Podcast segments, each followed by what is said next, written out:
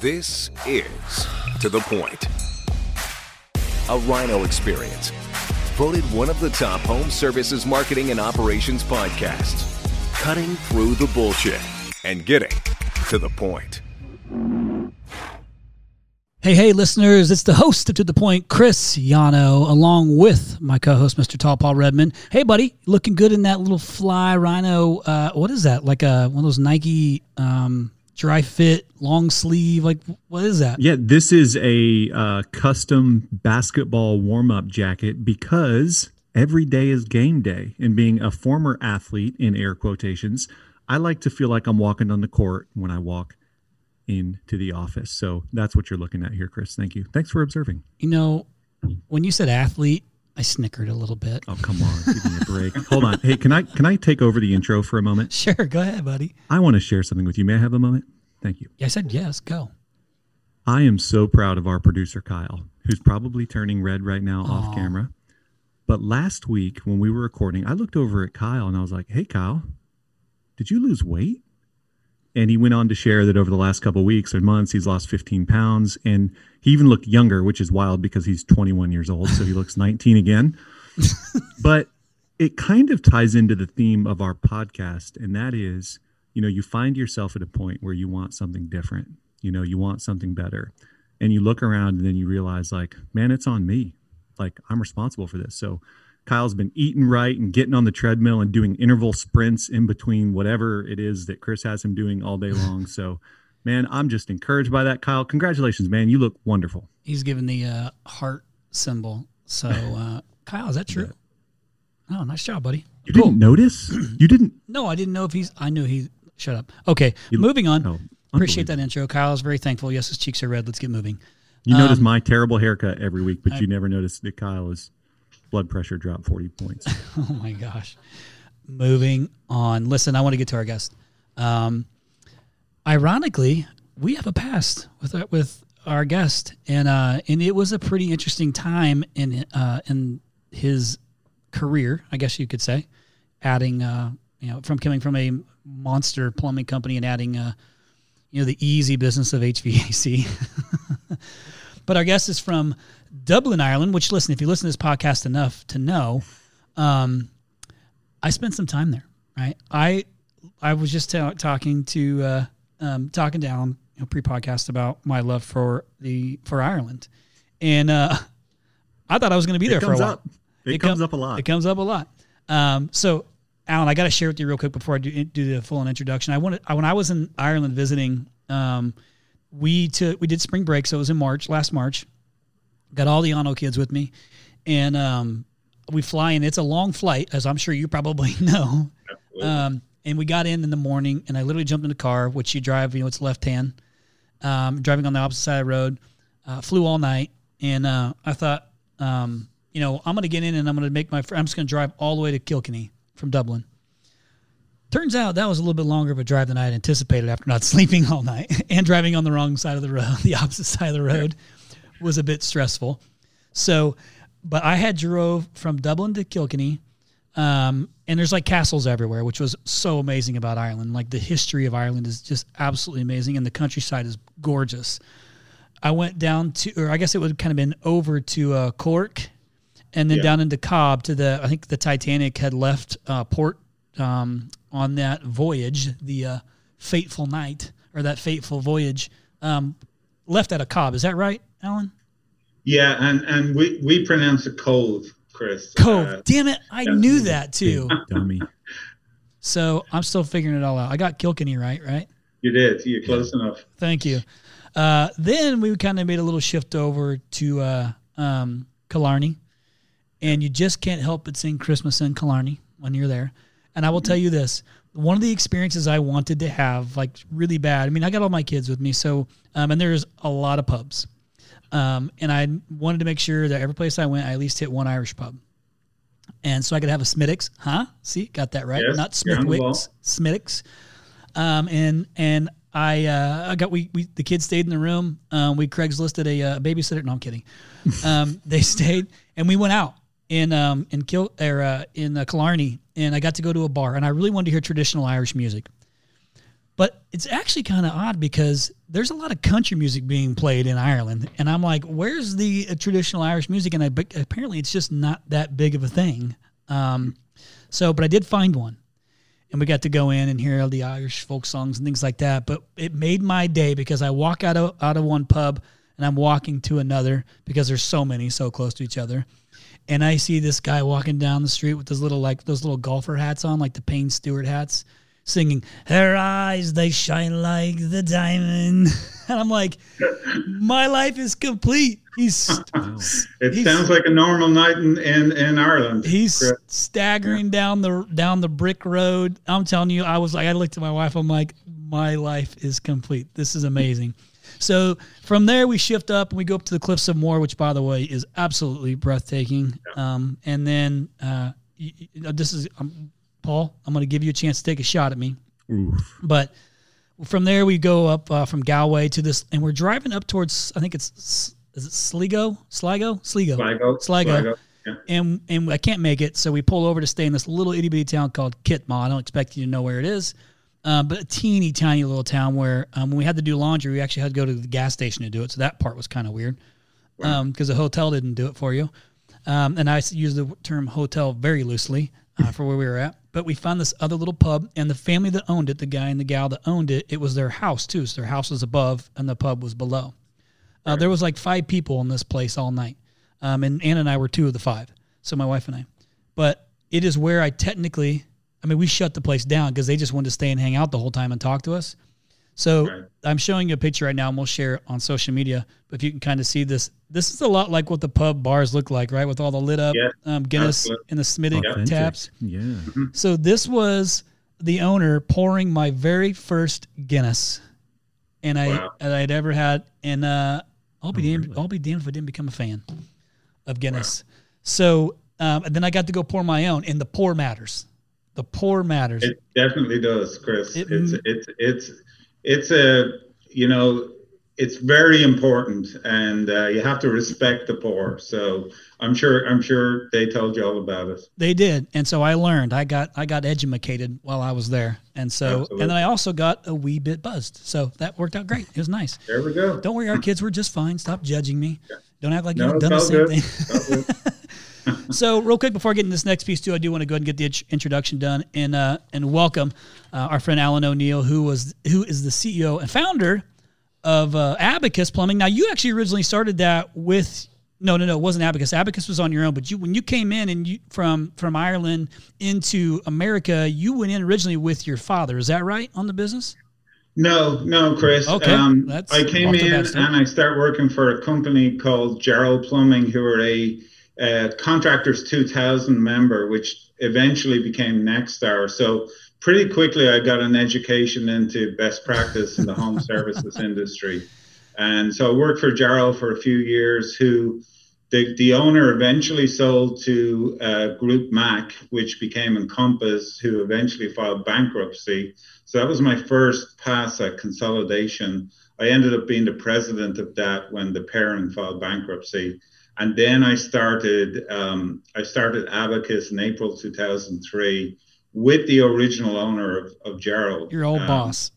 Yes, Right. my old boss, exactly Got it. and we started out as 50-50 partners and he was in his mid 60s when we started and he never intended to stay around very long so he stayed around about three or four years i bought his half of the company and and it went on from there Got it. So I was way. I don't even know why I said that because I clearly even have on my little highlighted sheet here that says former boss and not father. I don't Yes. know. Maybe I'm thinking about father. I don't know what's up. Maybe it's Yeah. Thinking about Guinness. maybe I'm thinking about Guinness right now. That sounds great. Well, um, so that is, and, and if I remember, if I read this right, and I could jack it up again, but if I read it right, you were reading the paper about is it the American lottery, and you're kind of like, and that's is this? I read this. I think it was in the ACHR news um, that when in, when you were in Ireland, that's kind of what it was. Is that you entered the worldwide lottery for your green card, and then that was kind of your entry entry in. Now was when you started Abacus, you said it was 2003. Is that right? tree correct yeah, 2000. yeah. That's right. If I say it in in uh, with an Irish accent, it's tree. I've learned that. yeah like the, like the one with the branches Exactly. we don't do the th very well So let's talk about real quick um, a uh, the I want you to, to let the listeners know who've not heard of Abacus. Abacus, in my opinion, um, and I think a lot of people's opinion in the state of Texas, is one of the most reputable home services company in uh, in South Texas. Um, and in Houston is where you're actually now. Your actual brick and mortar is like your main first building in Houston proper, or is it in a suburb? No, it's in Houston proper. Actually, very close to the uh, international airport here in Houston, Chris. So we're in North Houston, but it's it's pretty central location. So even when we worked together, I didn't actually ever come uh, to Houston, so I never actually got to see the shop. But I do know the reputation precedes you, and it's only continued to grow. I mean, gosh, I mean, when when we were working together, it's been a while ago. You've done accomplished so much since then, and I mean, that was when you were just adding HVAC, and you hadn't even added electrical because I think that was a few years on down the road from there too. But I want you to let the listeners know, if you don't mind um, so that way they can understand the size of this company that you've built it to. And I think it's worthy of good praise. So kind of let them know um, a little bit of okay. So 2003, you you uh, you get this thing started. Take us from that journey from 03 on to where you are today to kind of set it up. Are you good with that?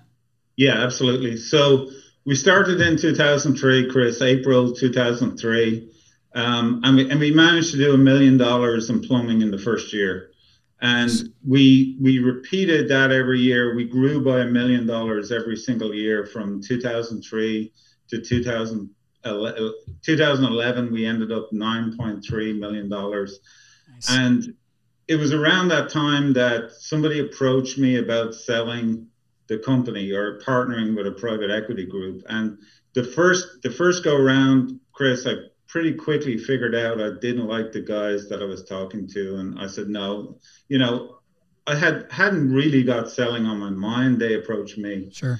So I passed on that, and then um, eventually the the group that I did sell to approached me and said, "Look, we'd love to partner with you," and so we started having discussions. So early 2012, February of 12. Um, I partnered with a with a small private equity guy out of Seattle, uh, Colin Hathaway. Yep. And, uh, you know, one of Colin's things was look, you're really good at plumbing. You have a great reputation at plumbing.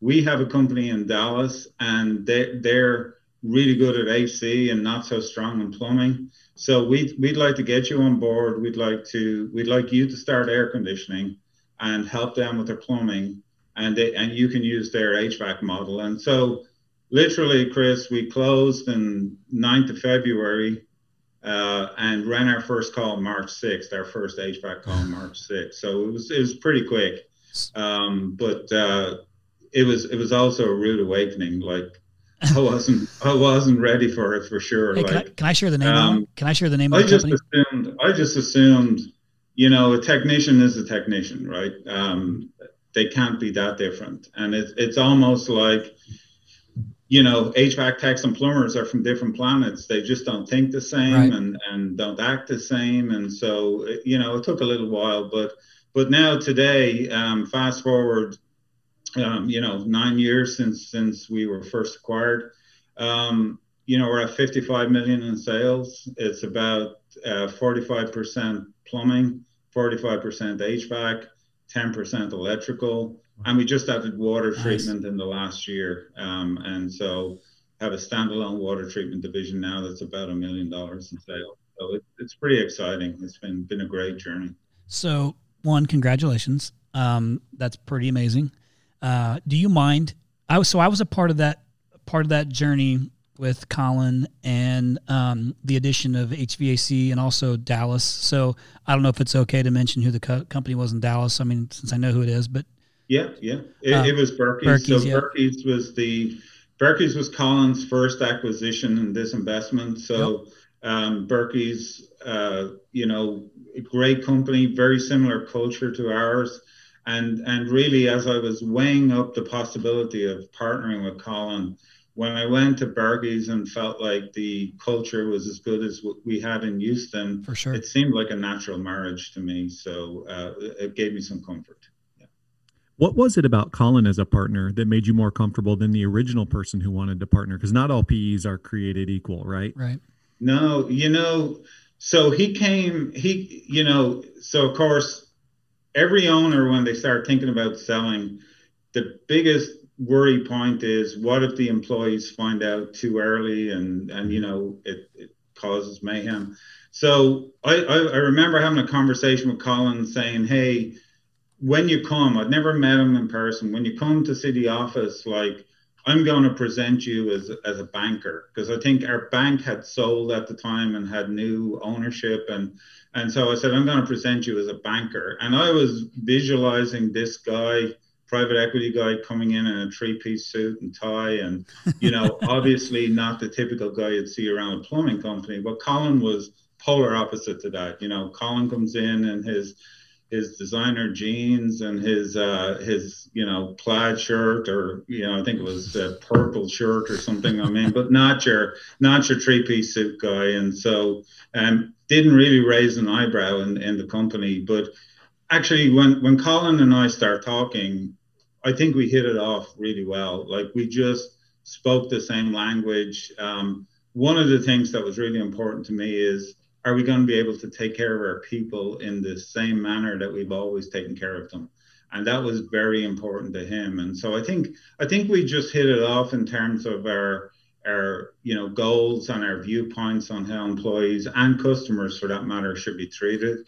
And so you know we just connected almost instantly i yeah. think and that's a big deal smartac.com, smartac.com. If you haven't heard of it, you better find out. If you haven't implemented it, you better check it out. You have to get started doing something. 2024 is going to be an absolute battlefield. What are you doing differently than your competitors? You need to make sure that your memberships are sticky. Smartac.com does that. Lifetime warranty, insurance savings, filter discounts, 24 7 monitoring that lets you know about problems before the homeowner might even know about the problem. Live tech chat, service providers, all of this with smartac.com. You gotta check it out now.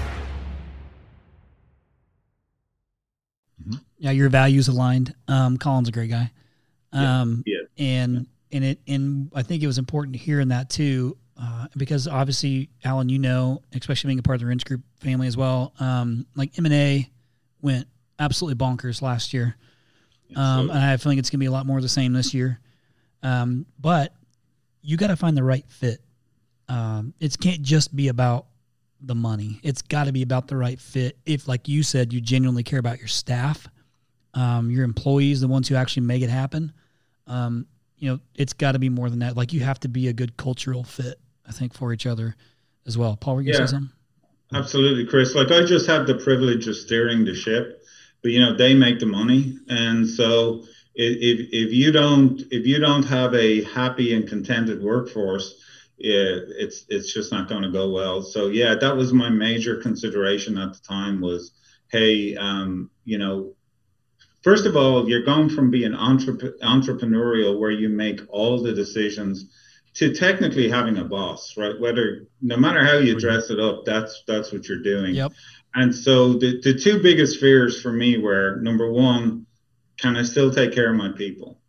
Number two, are you going to try to take the entrepreneurial spirit away from me? And you know, I guess the answer to that, Chris, is I'm still here nine years later. Right. And so I still feel like an entrepreneur. I still get to make entrepreneurial decisions and and and you know grow this thing the way I want to grow it. So uh, it's been I've been I will say I've been blessed with the partners I've been with so far. They've been great. So I want to hold on, Paul. I want to add one quick question on the back of this. Um, so now you added um, electrical in 14, right? Was it 15, 15? 15. Okay. Yeah. So now if I if I read this correctly, and I'm curious to know about this jump because um, like I've had lots of conversations like when you when you're just hitting your first million, it seems like it's like the most monumental thing to hit a million dollars, and then you go from to three, and then you go to five, and you go to ten like there are these different like chunks along the way. We're like, damn, how am I going to get to this one? But it starts to become more clear at some point. And now you're adding services and things like that. And obviously, I'm talking like if you decide to go down the acquisition piece of it, I'm talking if it's straight organic, um, it's hard to sometimes understand like, how, gosh, how do I get to 55 million? Well, there's a lot that goes into those things. Now, one thing that I read that really that I wanted to ask you about um, was from 14 to 15 you went from I think it was like, and I want to make sure I don't know if this was if this was vertical specific or if this was overall sales as a whole, but you went from like 18 and a half to 27 million from 14 to 15. Was that because of the inclusion of electrical into the business, or because that is a monster jump? No, I think I think that was the year, Chris, if my memory serves me correctly, when we finally got AC figured out. Like we start to actually get efficient at installing air conditioning systems and grew our sales. And so the electrical was a very small piece of that. It was, you know, 750,000 the first year or something. But but the the growth that year was in was in HVAC. Okay. and some plumbing growth, but mostly HVAC. That is a but, huge, huge jump. Yeah, yeah it was um, great. All right, Paul, go ahead. Well, you mentioned the differences between a plumbing tech and an HVAC tech. What were some other challenges as you one integrated another service, but two HVAC in particular? What was so challenging when you first started? to me it just seemed way more difficult paul so so the sales are bigger the average ticket is way bigger obviously than the average plumbing ticket right. but you're you're you're bringing big equipment through the house and mm-hmm. and you know our damages went up we were stepping through more ceilings like operationally we weren't as fine tuned as we were on the plumbing side everybody in the department is new, right? So, you know, in, in plumbing, we had employees that were with us since day one. They they knew our system. They were they were great with customers. But we were it was very hit and miss, trial and error in the first couple of years with with HVAC. And so and we were so anxious to grow it. I mean, we probably weren't being as as judicious with our hiring as we should have been. And so it got like I remember calling Colin one day and saying, "Hey, I think I want to shut down HVAC. Um, like like this is causing me to lose sleep. Um, I, I, feel like we're potentially damaging our reputation." And and it was just growing pains. Like it was just right. A lot of stuff happening, right? And so so Colin was like, "Hey, chill out. Like take a deep breath let's tackle the problems one by one and and we did and and we had to make some changes operationally but we we got there and you know i'd never be as presumptuous as to say that it's a it's a fine-tuned machine now but like we probably have less problems now at the level of hvac we're at than we had back then just because we have it dialed in operationally you know Got it. now you mentioned, um, you know, objectives around great leadership and employee motivation, customer satisfaction. How do you operate the business in those areas? But more importantly, talk about great leadership. Like, what have been some of the leadership uh, moves you've made over the year to help you get where you are now? Yeah, so you know, people have asked me, what did being part of the PE world do for you? Um, and, and I will tell you, Paul and Chris, it has challenged me to be a better leader. Um, and and you know when I was a when I was a standalone plumbing company, for example, and I needed a supervisor or manager, the first thing I would do is look at my competitors and say, who have they got that I can potentially grab and bring them on board, right? But but all we were doing was hiring other people's problems essentially. And so I think one thing the private equity world has taught me as a leader is to look nationally and look for the best people you can, regardless of their background. So, for example, my general manager um, is female and she has an oil and gas background. She has no background in the home services industry. Mm-hmm. My VP of operations, Tony, um, came from the moving business, and before that, he was in the uh, uniform business my uh, HVAC operations manager has a pest control background. So none of these key leaders came from the industry, but what I what I understood was they were great business people that knew how to run a business profitably. And so we brought them in and what the best part about that is they challenged the norms. Like they would constantly say to me, "Why do we do it like this?" right? And and you know, of course, the old answer, well, we've always done it like that. Well, well, how about something different, right? And so I, I've had great success, and I would encourage anybody listening to not be afraid to look out the in, outside the industry for talent because um, you just never know what you're going to find and, and how successful they can be. Uh, but but we've had great fortune with with great leadership from outside the industry. I 100% agree. So I, I'm um I'm glad you you already kind of brought up. I wanted to talk about that because that this topic of hiring outside of the industry has come up, and if you saw Alan too on um on some of my prep, I, I specifically wanted to dig into um your thoughts on hiring from outside of the industry, and you just explained it. I agree. I think that this is how we've always done it. Is your worst enemy. Um, Right. And and when you bring in good leaders, good business minded people who haven't been tainted, and I say that like respectfully by the industry, um, you get new ideas. You get to think outside of the box, um, and that's something I'm a big big fan of. So um, we had uh, it was last week we did our episode with Julian Skadden, um, CEO of Nexstar, and uh, I kind of like his mindset. And it is a it can't just be like it's always been and and I'm a huge fan of those things. So I would encourage the listeners too uh, to to really heed Alan's advice here on, you know what, look outside, look outside the industry for leadership, you know. And I think it's actually easier to, and you can disagree with me, but I think it's easier to bring somebody outside the industry and start to teach them the quote unquote industry versus somebody who's in the industry and trying to teach get them away from that mindset, you know, to be a good leader in a different way. It's easier to bring the untainted person in and just teach them the home services based on what you want them to know, almost like building your own text anymore. Right, right. Well, you know, I'd say, Chris, that prior to hiring from outside the industry, we were pretty good, but we weren't great. Um, and and you know the old saying, "Good is the enemy of great," Yep. right? And and we didn't know what we didn't know. And so I think as we've hired outside the industry and brought people in with new ideas, it certainly has challenged me to be a better leader and and it has challenged our people. Now, I'm not for a second saying you can hire somebody from whatever industry and bring them in as your plumbing service manager Of and course. have them directly running your plumbers Of course, because yes. you need somebody technical to do that. Sure. I'm talking high level leadership positions. I think uh, you know there's a lot to be said for for at least looking outside. And Yeah, perfect. Thanks for clarifying that. That's important. So what do you look for in those people? What are some of the attributes of their character that stand out that you think, okay, I can work with this?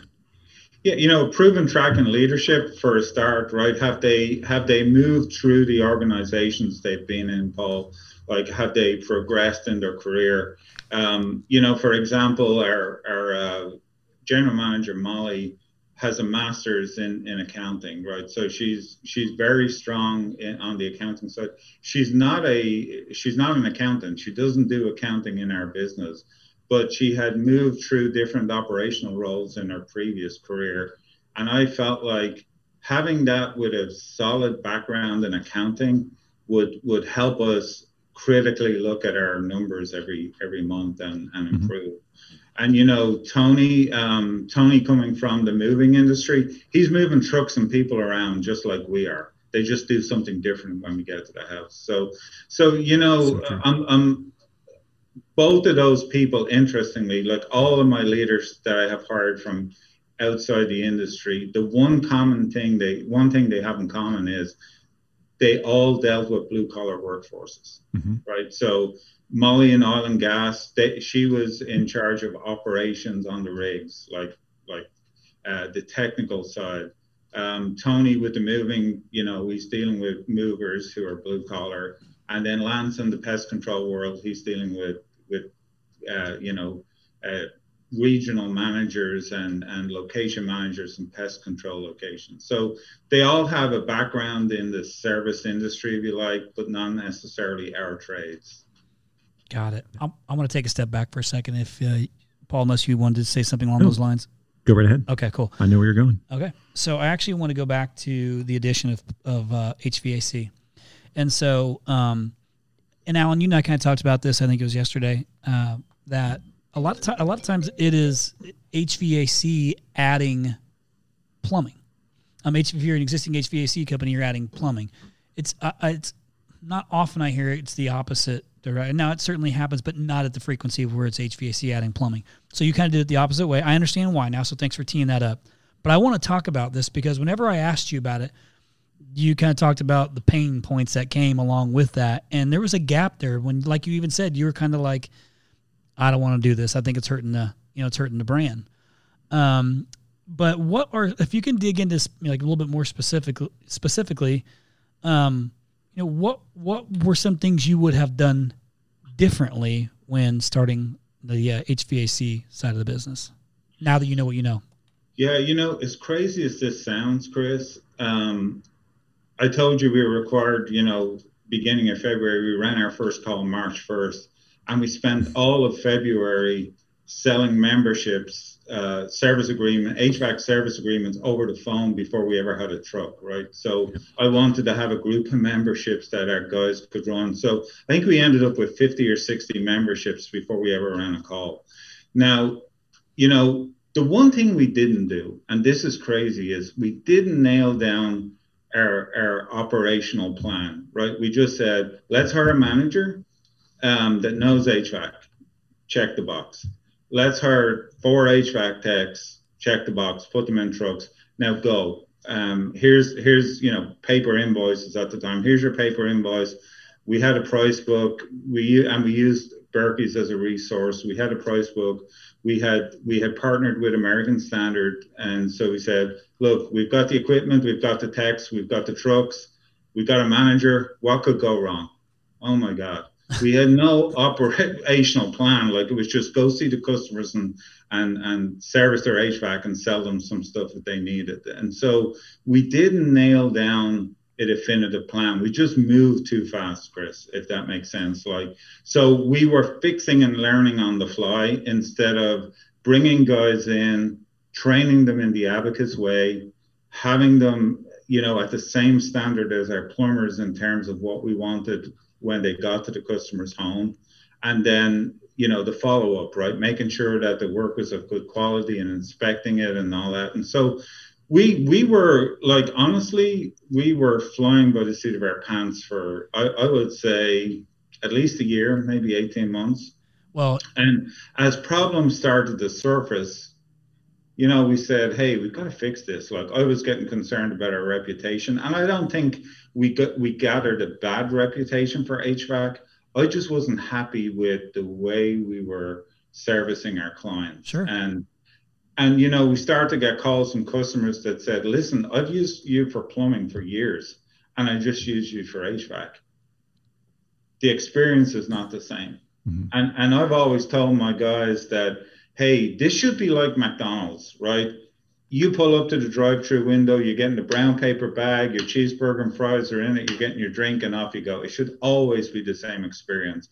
But I like I would be out somewhere and, and someone would say, I used you guys last week, and in my head I was going, I hope it was plumbing. I hope it was plumbing. Like I was I was not I was not content with what we were doing on the HVAC side. Right now, I, I will tell you now, those guys are awesome. Uh, I mean, we've built a great team with great leadership, and and and I'm really happy with where we are. But we just didn't have. We tried to build a house without a foundation, Chris. If that yeah. makes sense. Yeah, and if you remember, I'm sure you do. Um, you was so when because we you guys were partnered with Rhino at the time, which was Brickyard at the time, you actually gave us a super healthy budget to go after lead gen. And so we were cranking lead gen, and you guys were like, I mean, working crazy hours. It was like a pretty hectic, insane time. And it was, uh, I remember thinking, man, you know, I was so proud of the team. They're crushing it, lead volumes flying off the, you know, but we're listening to every call. We're like, uh oh.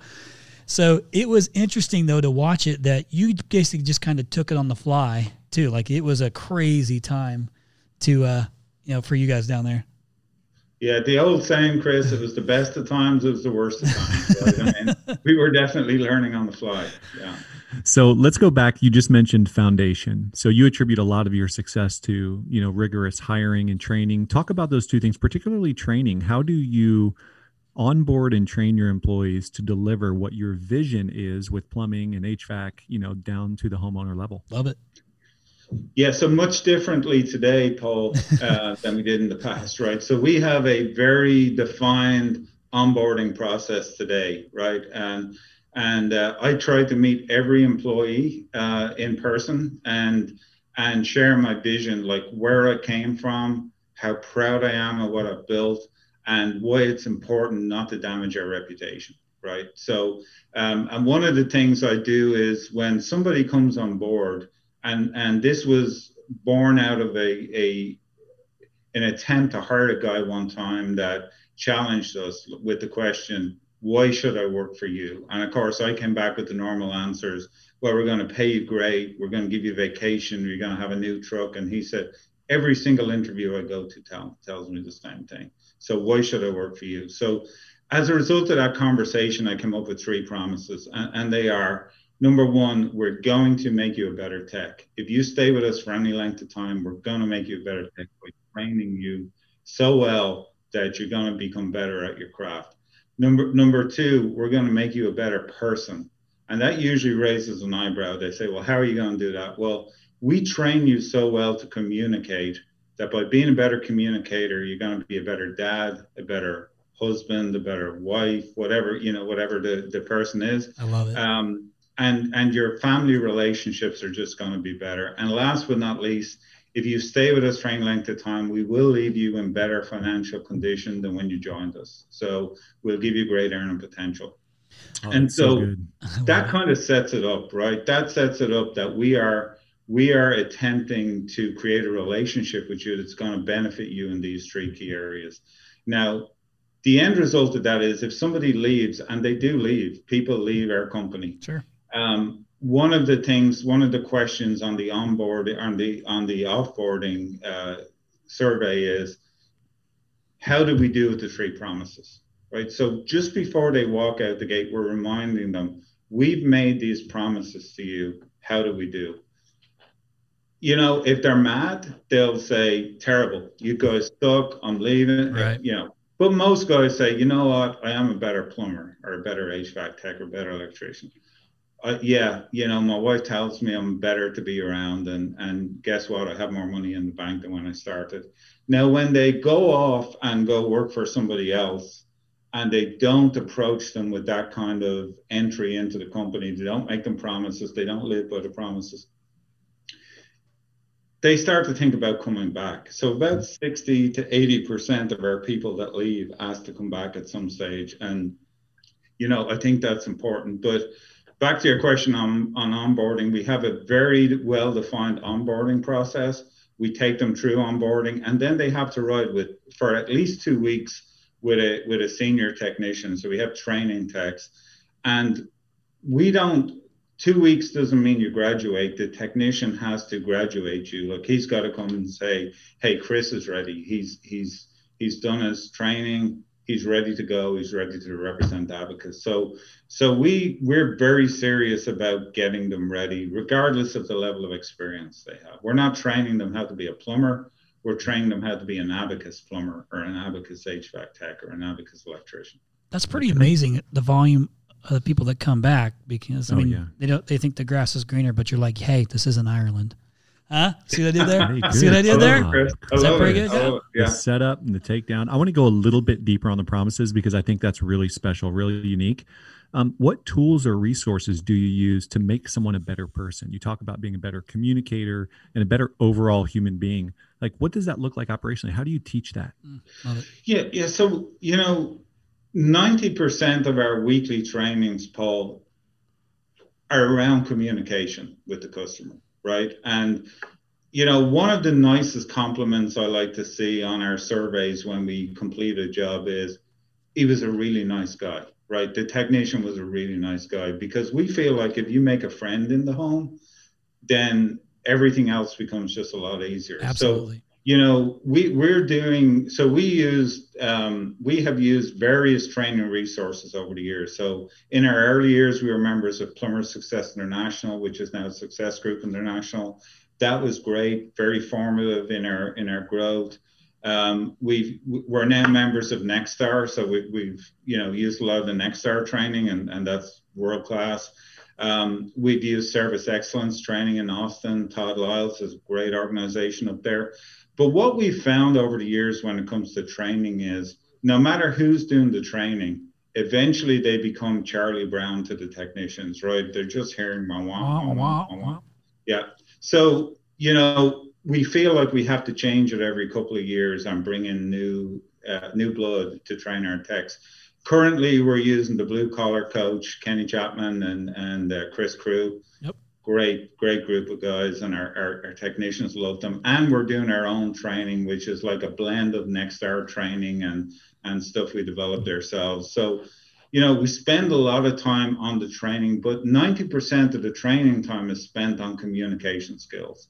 And and we really do want to make them better people. Like we don't make those promises as like icing on the cake, right. just hope that we do.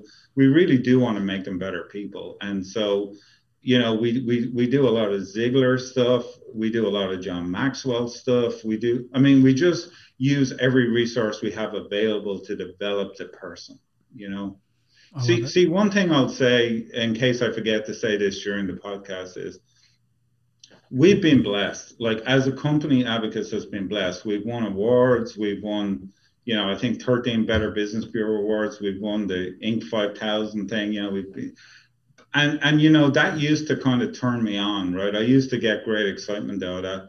But what what excites me today is seeing a young man come out of high school um, with, with or without a high school diploma, and or a young lady for that matter, and we take them and we train them, and they and they become a six-figure earner in a few short years, and and then they buy a home and they buy a car and they eventually send their kids to college. And and i'm sitting here thinking we just changed that dude's family tree. Like we just changed his family forever. And i'm saying this now i'm actually getting the hair standing up on the back of my neck because i'm we are so too. serious about it. Um i love that. Like you couldn't pay me enough money to to not do that today because yeah. and that's why i'm still here because like I want my legacy to be we change lives, right? We we help people do better. You know? So you're speaking our lingo. Um, we just had our annual kickoff meeting last week where all the rhinos come into town. We still had some that were virtual, but we bring them in. And um, one thing that that we have done even since you know back when we were working with Abacus is we do this service day once a month and it's about kind of giving back to the employees and kind of doing something you know that's not for ourselves but for the community but doing it together. Um, it makes you feel good because you get to give back. And i love being able to give those experiences to the staff especially as we grow. And it's one thing that we've kept in place. Um, but we did the kickoff meeting last week and we did something different this year than we've done every year or any other year and that is we did these customer impact videos. And what i like to do and, and much like you alan is um, you've got this empathetic side to you and uh, I'm very much that way. But we we we had these client impact videos where we had asked like five customers randomly, kind of all over the United States, to just share um, what the impact has had on them beyond just like financial. Okay, so it is how did it impact them, their families, their technicians, their technicians' families, their trajectory of their career, you know, career growth of some of their employees, because that's how personal it is that you're impacting actual lives. And it's hard for somebody who's just running a pay per click campaign or an SEO campaign or building a website who's not client facing to understand what that is. They can't see beyond the logo. But I want them to feel that experience on like, hey, you just because you worked so hard on this account and you did this, yes, they grew this much, but here's whose impact life you just impact. You went from being a technician to a lead tech. Or you went from right. like that is what this is about. That's the fun. That's the process. And it seems like you're a lot of the same of trying to create those processes for your for your employees. Absolutely. Absolutely, Chris. Paul, you up? Oh, sorry. I'm going to jump right back in. So I'm caught up in the moment because last week we we went through crying? that he- hearing. No, I'm not crying. Just it's allergies. But no, that is the why. And there are long days and hard days in everybody's job, but that just makes it all worth it. And we had a, a similar situation with an employee who is buying his first home and getting married, and and like that's that's what we talk about. Those are the wins for us.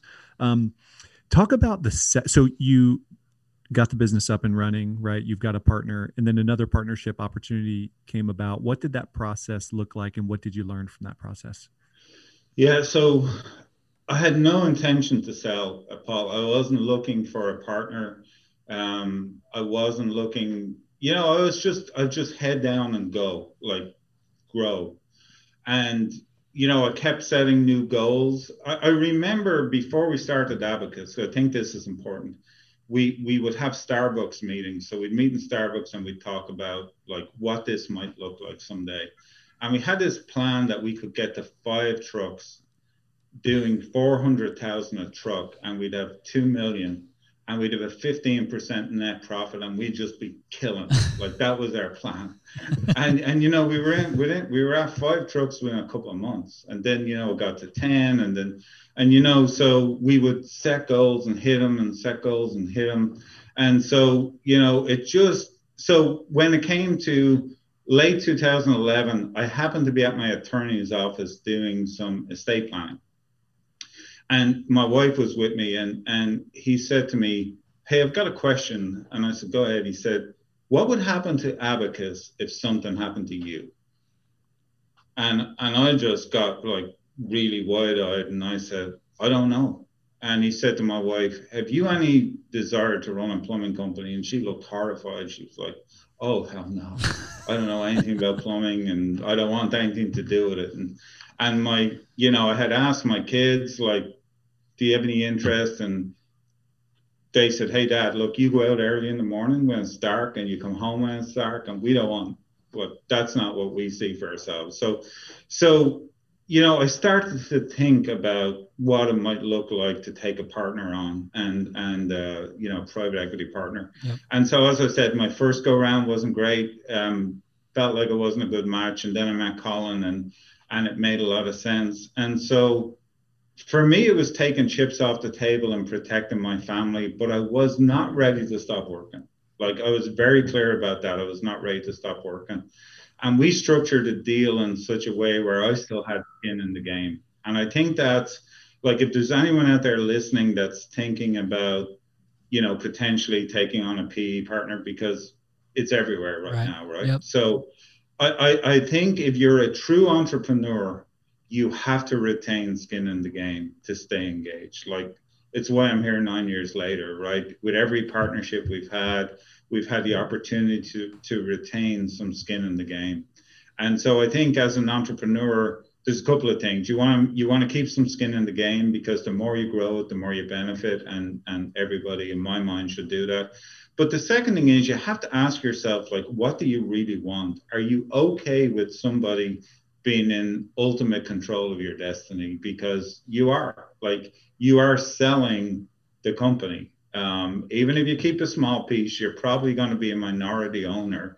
So you you are giving up some control. And so i don't know about you guys but one thing i've noticed with entrepreneurs is we all have control issues all of right? us. so so we don't ever we don't ever want to give it all up but but you know they, their pieces of advice i would say hey make sure you like the people make sure you can work with the people keep some skin in the game and and be aware that life will change um, not necessarily for the worst but it will change you could end up one miserable millionaire at home. you right? could. You could have to call in rich. exactly. So, talk about your new role as, I guess, a regional CEO of the Wrench Group. Like, what does that look like from running your own company to now having a partner? What's that look like? Yeah. So, kind of happened by accident, Paul. So, when I was working with Colin, um, and we, uh, so we had Berkeys and Abacus, and uh, Colin's wife was expecting a baby. Like, she was very pregnant, almost almost ready to give birth. And the um, owner, former owner of the company in Dallas, decided he was going to leave. And so, you know, we had this leadership gap. Like we didn't have anyone to run Berkey. So Colin said, "Hey, I know this wasn't in your plan, um, but you know, how do you feel about taking, uh, you know, a CEO role and and running both companies?" Now, for the first six months, that meant being in Berkeys two or three days a week, being in Abacus two days, and flip flopping every week. So that was tough until we eventually hired a president for Berkeys. And then, you know, um, we acquired Parker and Sons in, in Phoenix, and then we acquired Coolray in Atlanta, and then we sold. And so I still retained my position as CEO of Texas. And eventually, then we purchased Baker Brothers uh, Plumbing and Air out of Dallas, also and so I fell in as CEO of that group. So, you know, I've got three companies now, about 130 million of, of sales and uh, eight to 900 employees. Um, but but I will say there's great leadership at every location. So it's not like I'm running the businesses. I'm, I'm not. I'm just working with the managers uh, at each location. And uh, it's a great, I love the role. um, I, I, love you know I love Texas. I love being here, and uh, it's been it's been a very cool role to see it grow. Yeah. Well, it's exciting to. I guess I've been around long enough to see all that stuff kind of, you know, in real time. Um, but obviously not from your perspective. Mine has just been a, um, you know, I mean, we're in Phoenix, so Parker and Sons part of that deal. Josh Kelly, Paul Kelly, uh, Paul Kelly, great human being.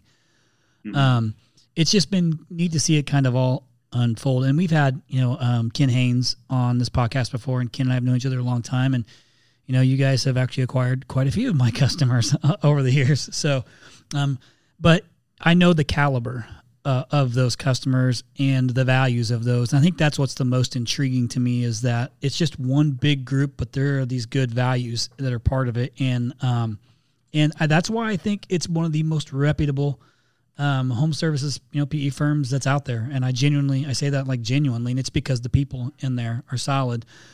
So um, I want to ask one um, one question because I think we're about what 50 minutes in, Kyle. Okay, cool. So for our listeners, um, clearly Alan has uh, he's he's been down he's been he's been through the gauntlet of uh, of the HVAC, plumbing, and electrical world, but he's he's also done it um, very successfully. Not always by himself, with partners. He's looked for leadership outside of um, you know just for different mindset on you know upper management, I would say, or even executive management, um, C level management, whatever you want to call it. But the it does if I break it down, if you had to go back now and break it down, then I'm going to give you a couple different things. So I like for our listeners to take away like, hey, this is great, Alan. There's no way in hell I can focus on all of those things. I need to start with one or two. I want to break it down to the um, basically five layers, what I'll call the five layers of business too, whether it be operational, financial, sales, marketing, or technical. If you could pick the two, I don't and I don't know if you have your your uh, the questions in front of you where I gave you those as a reference, but if you had to like um, put those in order, uh, how would you do it based on what you know now between operational, financial, sales, marketing, and technical? So if, if I was starting a new business, yeah, I mean, if yeah, if you're new, if you're only a couple years in, like you're still like very much in the business versus working on the business, like what would you do knowing what you know now if you had to yeah, so, prioritize? So, so technical, Chris, like you're hiring professionals that are licensed in, in, in our state at least, and you know, I, I, would technical would be bottom of my list because you assume they can do the work, right? Um, when we started, we outsourced our financial, you know, our CFO was outsourced, our accounting firm was out, outsourced. So in my mind, the phone has to ring. Nothing happens till the phone rings. So marketing would be top of the list in, in my mind. Once the phone rings, go back to our story about starting HVAC on a wing and a prayer, right? You've got you've got to have your operational efficiencies down. And so I would start with marketing, make the phone ring. Operational, let's get the operational into a finely tuned machine. So have everybody on board with how you go to market. And then once you once everyone knows how to act in the home and treat the customers and treat each other, then you got to sell something, right? right. So sales obviously um, would be would be very important, and then obviously you got to do good work. So technical uh, would be would be, you know, it's what you what we probably need the least training on as a new business, but um, you know, we, you definitely want them doing good work, and and you hope when you hire a licensed guy, he's going to be able to do that. Yeah, sure. So it makes a lot of sense because a lot of times it's a technician that's kind of rolling out on the zone and doing his own thing. Um, so we got marketing uh, prioritized number one, operations, sales, finance, technical. Is that right? Yeah. Yeah, and, and as I said, finance was outsourced, so I kind of put that off to the side. It's very important. You have to know where the money's going, Chris, but um, it, we outsourced it at the start. Yeah, and just so you, if you're listening, what what Alan's talking about is um, you if you can't afford to have somebody full time, you can hire part time like CFOs. There's a lot of options out there for somebody. Now, if you, even if it's not a CFO, it's somebody who can do your finances for you. That's what we did in the beginning. Is we had a part time financial person because we were trying to focus on execution and operations so heavy and doing you know good customer service that we need somebody to help. Like we needed a second set of eyes to make sure everything was good, like we were functioning. You know, and we were blessed to have been a debt free company since day one. So we don't make any decisions off financial fear, but we also had a lot of good financial help along the way. And thankfully, my wife is no slouch at it either. Um, I like asking that questions, uh, that same question about prioritizing those five things and hearing the different answers. But I think for the most part, it's pretty accurate. Um, but it, it's it is interesting to see what everyone's take on that is. I want to commend you on something real quick, Alan, before we close out too. Um, I love the three promises that you gave. Um, be a better technician, you can be a better person, and you're going to be have a better be in a better financial position. Um, I think a key ingredient that misses that's a big miss because let's face it, like recruiting is still recruiting. Like it's like yeah. recruiting is tough. Um, and I pray that last year really exposed um, how good of a life you can have and how steady of a life you can have if you work into the trades, uh, since we're essential business. So glad that that happened. But it's also clear, like you had mentioned too, you can roll out of you know high school and with zero knowledge of the trades, go into a trade school, come out. I mean, you can easily be a six figure person um, pretty early on in your life with no uh, debt from college, you know, or no, no debt from that type of education, higher education, whatever you want to call it. Um, but guess what? It's pandemic proof. You're in a right, pandemic proof business. Yeah. Nobody in my office was worried about their jobs. Not one person. Kyle, were you worried about your job in pandemic? Of course not. No, because all of our customers were blowing up. You know, but essential business is essential business, man. You need heating and air conditioning. You need to be comfortable if it's too hot or too cold. Plumbing. You don't want you don't want to lose your heat and your toilet break down. Have a backup and it's nice and hot. That's no not a good mixture. Oh Here we go. So I'm just saying, um, the missing ingredient here too is how you how are you treating them as human beings? Because I think if you can impact if you can impact your employees personally, and you you pour into them personally, I think it makes them want to fight for you. That makes them want to fight for their peers and want to do whatever they can for the company, which means delivering the best customer service that's out there. And and I, I commend you for doing that. Those three things are great for measurables. I love that you do exit interviews. Um, I think that's great feedback. Sometimes it sucks to hear it, um, but also is it can be very constructive and help you where you maybe you had a miss because you can't be everywhere all the time. No, absolutely, absolutely, Chris. I, yeah. I got to know this. Where did the name Abacus come from? Oh, this is good. Yeah, so I know. if you remember back in 2003, our main marketing source was the Yellow Pages. And so my my partner had a friend who sold Yellow Pages. She was one of the biggest salespeople in, in Houston. So she said, if you're going to start a new business, you need an alphabetically friendly name so you get to the front of the phone. and so I literally sit down one night, Chris, with a beer and a dictionary, and I started at A. and the first word that made any sense was abacus. And you can count on us, with the abacus being a counting device, became our tagline. So I called my partner and said, Hey, what do you think of Abacus Plumbing? You can count on us. And he was like, oh my God, that's brilliant. And so may have been the last good idea I had, Chris, but it was, it so was the good. name and we, we stuck with it. So it's, it's it, it, means nothing and everything at the same time. Uh, yeah. Producer Kyle, will you find out the percentage of plumbing companies with the letter A in the first name of their brand throughout the United States? I think that'd be. He's not going to be able to accomplish that before we get off here. Um, hey, I want to close out with this. Chris, I just took the mic from you. Sorry. So one thing we forgot to mention on the front of this is that you're a certified Ziglar Legacy trainer, right? Yeah. As well as a John Maxwell certified trainer, speaker, coach. Those are really, really like important distinctions. So congratulations. Um, a big, a big part of probably what you share, I imagine, is your story, right? Right. If I were to listen to your story, what is the moral of your story? It really is anybody can do it. One of my one of my favorite Irish folk songs is called "Ordinary Man" by a guy called Christy Moore, and it's about being an ordinary man and and you know working for the man. Ironically, I became the man, right, that people work for, but I never dropped the ordinary piece. Like I'm I'm an ordinary dude, and and like my message is, I absolutely believe if I can do it, anybody can do it like with with dedication, hard work, you know, and and just a refusal to lose. Um, then and you know one of the things that probably prevented me from giving up on HVAC was the thoughts of losing just wasn't very appealing to me. So you Amen. know, um, I I think if I can do it, anyone can do it because I I I really from the bottom of my heart don't feel like I'm anything special. I think anybody can do it if they stick to it. Thanks for asking that question, Paul. So, you guys, you listeners, heard this. Alan O'Neil, CEO, founder, Abacus, plumbing, heating, air conditioning, electrical, now water treatment. $55 million company is just an under proverbial ordinary guy. He's a plumber. That's what he tells you. But what he also tells you is he cares about his staff, he cares about customer service, and he cares about growing. He's still competitive, but he's just a plumber, just a plumber with a great work ethic. And I love that story. So thank you for for sharing that. I'm going to finish this thing off real quick. And Alan, thank you so much, man, for coming on and joining us and giving us an hour of your time. I understand what that's worth, and I appreciate that. You're welcome, Chris. I'm going to finish with this because I really wanted to do it at the beginning, but there's a couple of uh, of uh, Irish uh, Irish folklores. I just would like to get some clarification on. Are you good with that? I'm good with that. Go for it, Chris. Okay, so first off, the leprechaun is it real?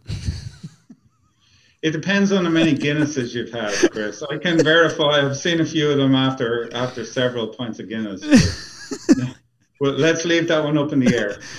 so, rumor is it's just a uh, a bigger uh, ferry because ferries is kind of like a big thing in, in Ireland. Absolutely, it's an overgrown yeah. ferry. Uh, second is the shamrock.